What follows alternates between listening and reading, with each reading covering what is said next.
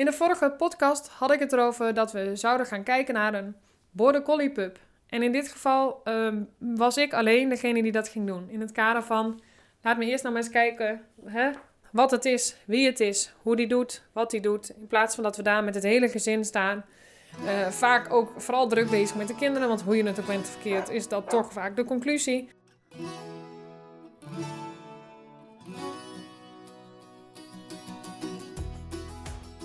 Zodat ik in alle rust naar zo'n puppy kon kijken. Het is een puppy van 5 maanden. Die is in beslag genomen uit een huis bij een vrouw vandaan met 17 honden, waarvan 2 nestjes. Die honden zijn in beslag genomen. Dat was de eerste plek waar ze kwamen. Die puppies zijn door elkaar heen gehusseld. En zijn vervolgens eigenlijk op 2 plekken terechtgekomen. Waarvan 1 plek dus dat asiel in Zwolle.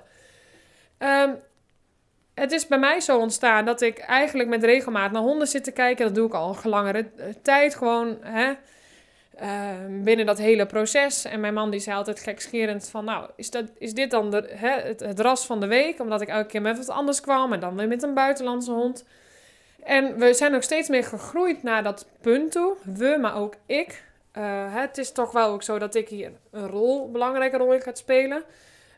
Als we het hebben over de opvoeding, dat vind ik ook leuk. Dat is logisch, het is mijn werk. Maar dat punt kwam steeds meer naar voren. Er is ook heel lang een punt geweest dat ik dacht, nee, ik wil geen hond. En ik wil niet een hond als Nimrod er nog is. Ik wil wachten tot, dat we echt dat van elkaar los kunnen trekken. En eigenlijk begon dat wat te verschuiven. Dus ik ging op een avondje op zoek naar Border Collie pups. En nog eens wat verdiepen en rasverenigingen. En ik dacht, ja, ik wil... Nou, zo eigenlijk een beetje. Het idee van... Per se een 100% goed gefokte hond hoeft niet. Daarmee bedoel ik, ik ga geen broodfokhond kopen, ook geen slecht gefokte hond. Hè, als ik bewust op zoek ga naar een hond. Maar wel zoals dit. Als er dan een pup is die in beslag is genomen en door omstandigheden er eigenlijk niks zelf aan kan doen. Dat is altijd zo, maar je snapt het. Ik kan wel bewust niet de broodfok stimuleren. En ik kan ook bewust niet naar een fokker gaan die verder totaal geen aandacht aan alle facetten heeft gehad die een pup wel nodig heeft om in onze maatschappij vervolgens zich goed te ontplooien. Want ik kan zeggen, ja, ik wil heel graag die superhond die een goede basis heeft gehad. Wat niet betekent dat je geen hulpvragen krijgt, maar voor de hond ook zo fijn mogelijk. Tegelijkertijd denk ik, volgens mij ben ik juist de persoon waar als dit zou kunnen.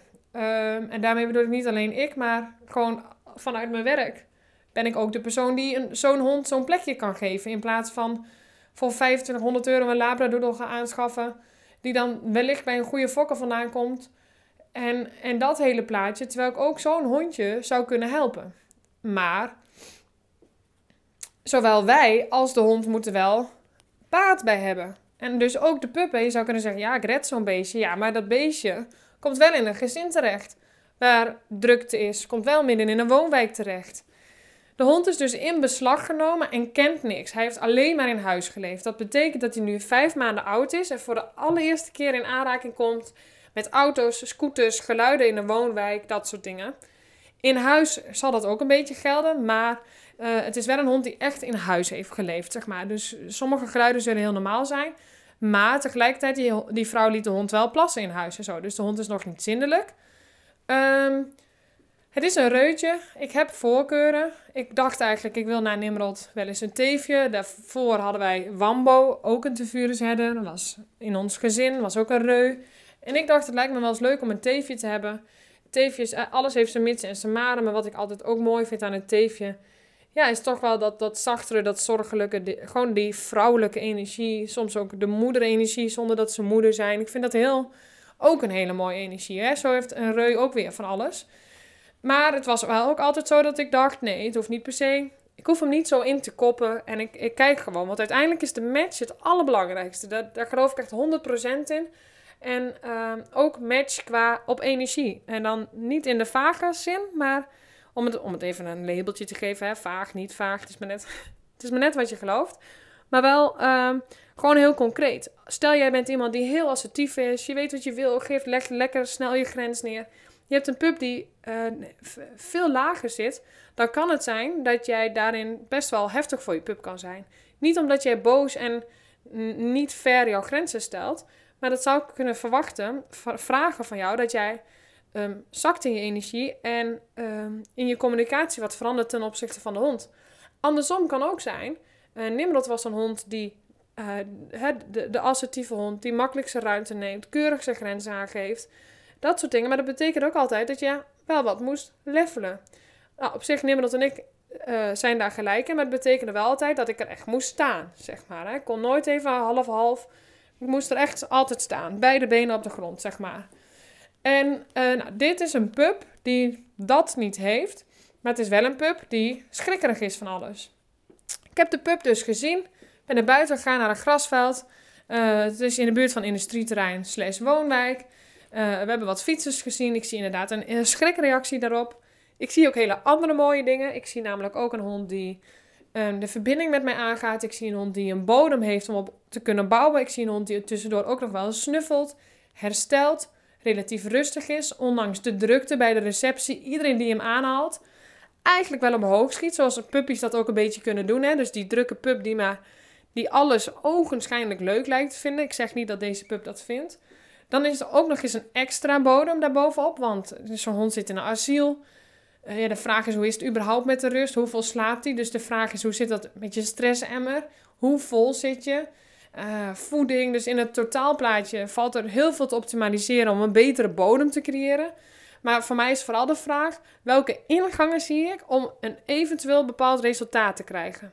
En met resultaat, ik heb de lat helemaal niet heel hoog liggen. Maar je moet wel in een gezin kunnen functioneren. Het is gewoon simpel zat. Ik bedoel, de oudste is 4,5, de jongste is 2,5. En de komende jaren betekent dat dynamische uitjes. We zijn helemaal niet vaak weg van huis. Ik kan thuis werken. Mijn man die werkt maar 2-3 dagen. Dus allemaal dikke prima. Maar dat betekent wel, hè, het is de kinderen even naar school brengen. Even naar de zwemles brengen. Even dit, even dat, even zus, even zo. Ja, dat zijn wel dingetjes waar we mee te maken hebben. Waar wil ik naartoe werken in deze podcast? We hebben bij de pub gekeken. Morgen heb ik een afspraak staan om met iedereen nog een keer naar die pub te kijken.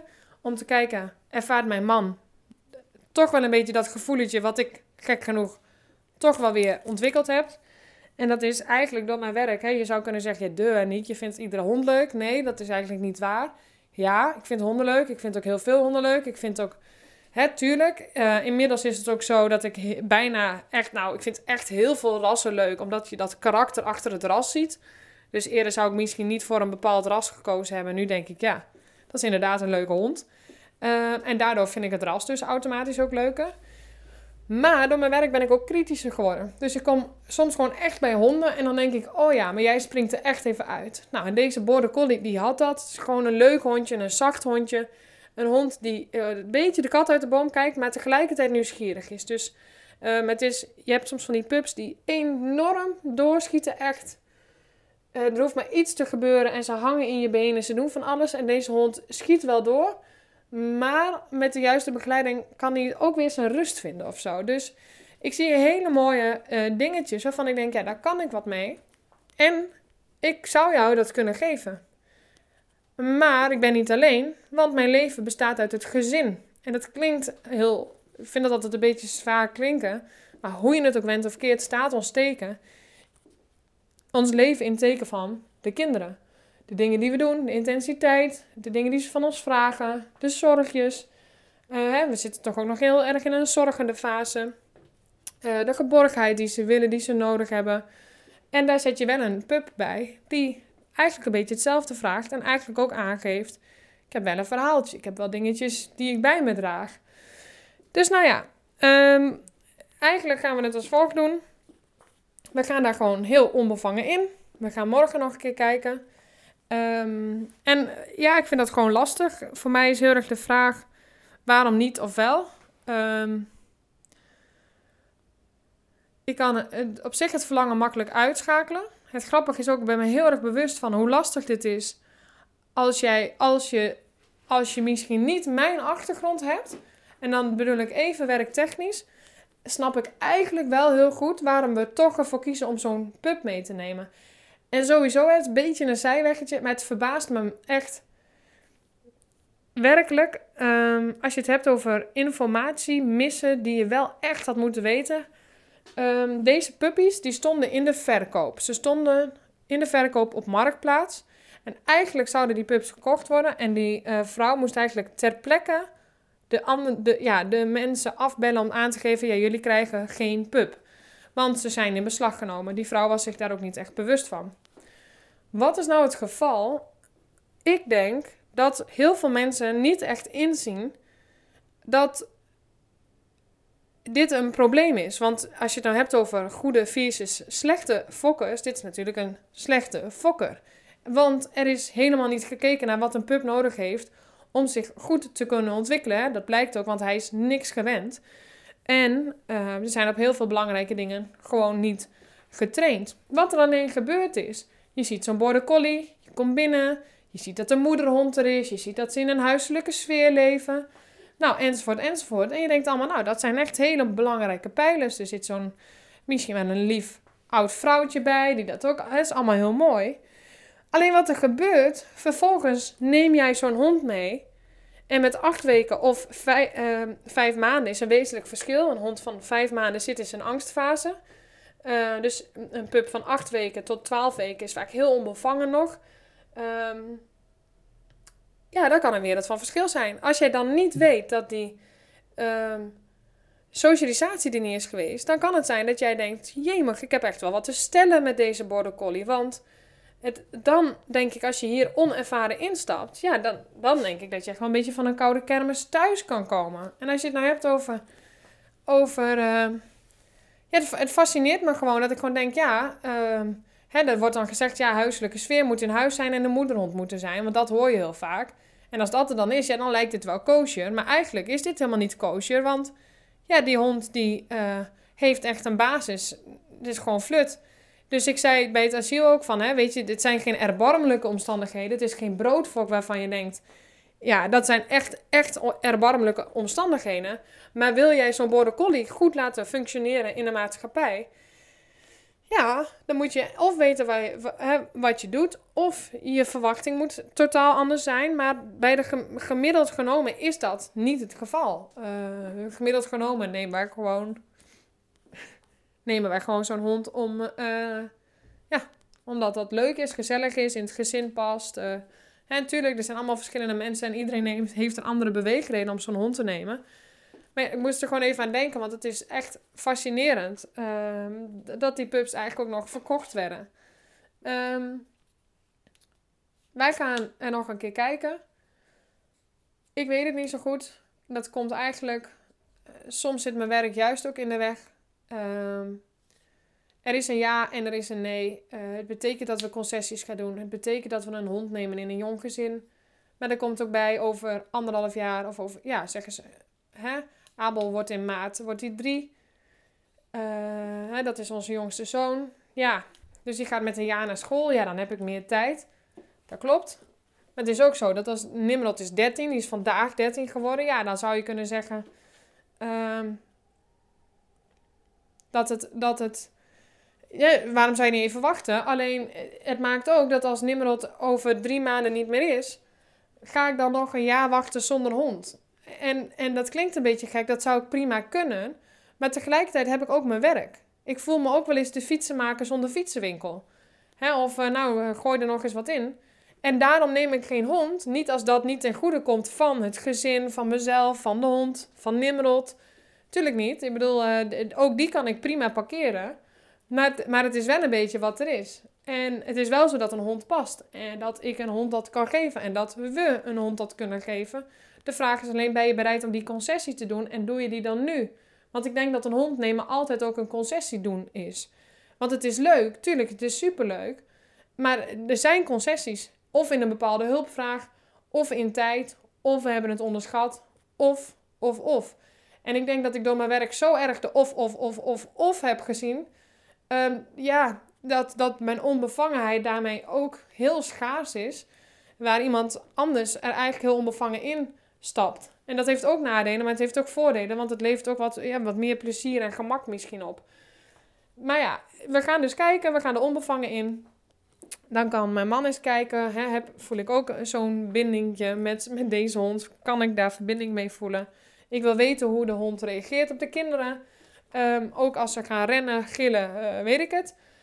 En natuurlijk met Nimrod. En die vraag die kreeg ik ook. Hè, doe je Nimrod er wel een plezier mee? Nou, voor mij is het heel simpel. Ik zou dit idee überhaupt niet hebben als ik zou zien dat Nimrod dit niet aan zou kunnen. Ik weet, en dan kom je ook, ik heb een podcast met Simone Ottervangers opgenomen over de hooggevoeligheid bij de hond en eigenlijk een veel breder thema. We hebben het over readings, dierentolk zijn. Ik ben ook dierentolk en ik stem dat absoluut af, want ik zou het nooit doen. Als ik voel bij Nimrod, doe maar niet, trek ik niet of wat dan ook. Nimrod is geen puppenhond, is die nooit geweest. Op zich wel.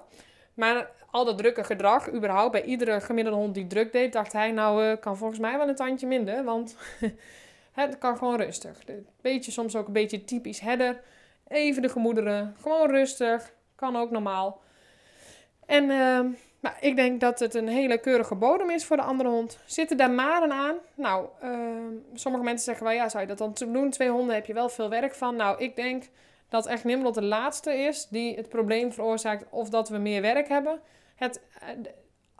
Voor mij zou de concessie zitten op veel werk, omdat we een gezin hebben. En daar plaats je eigenlijk een kind bij, die ook zijn zorg, zijn aandacht, zijn geborgenheid, zijn dingetjes nodig heeft.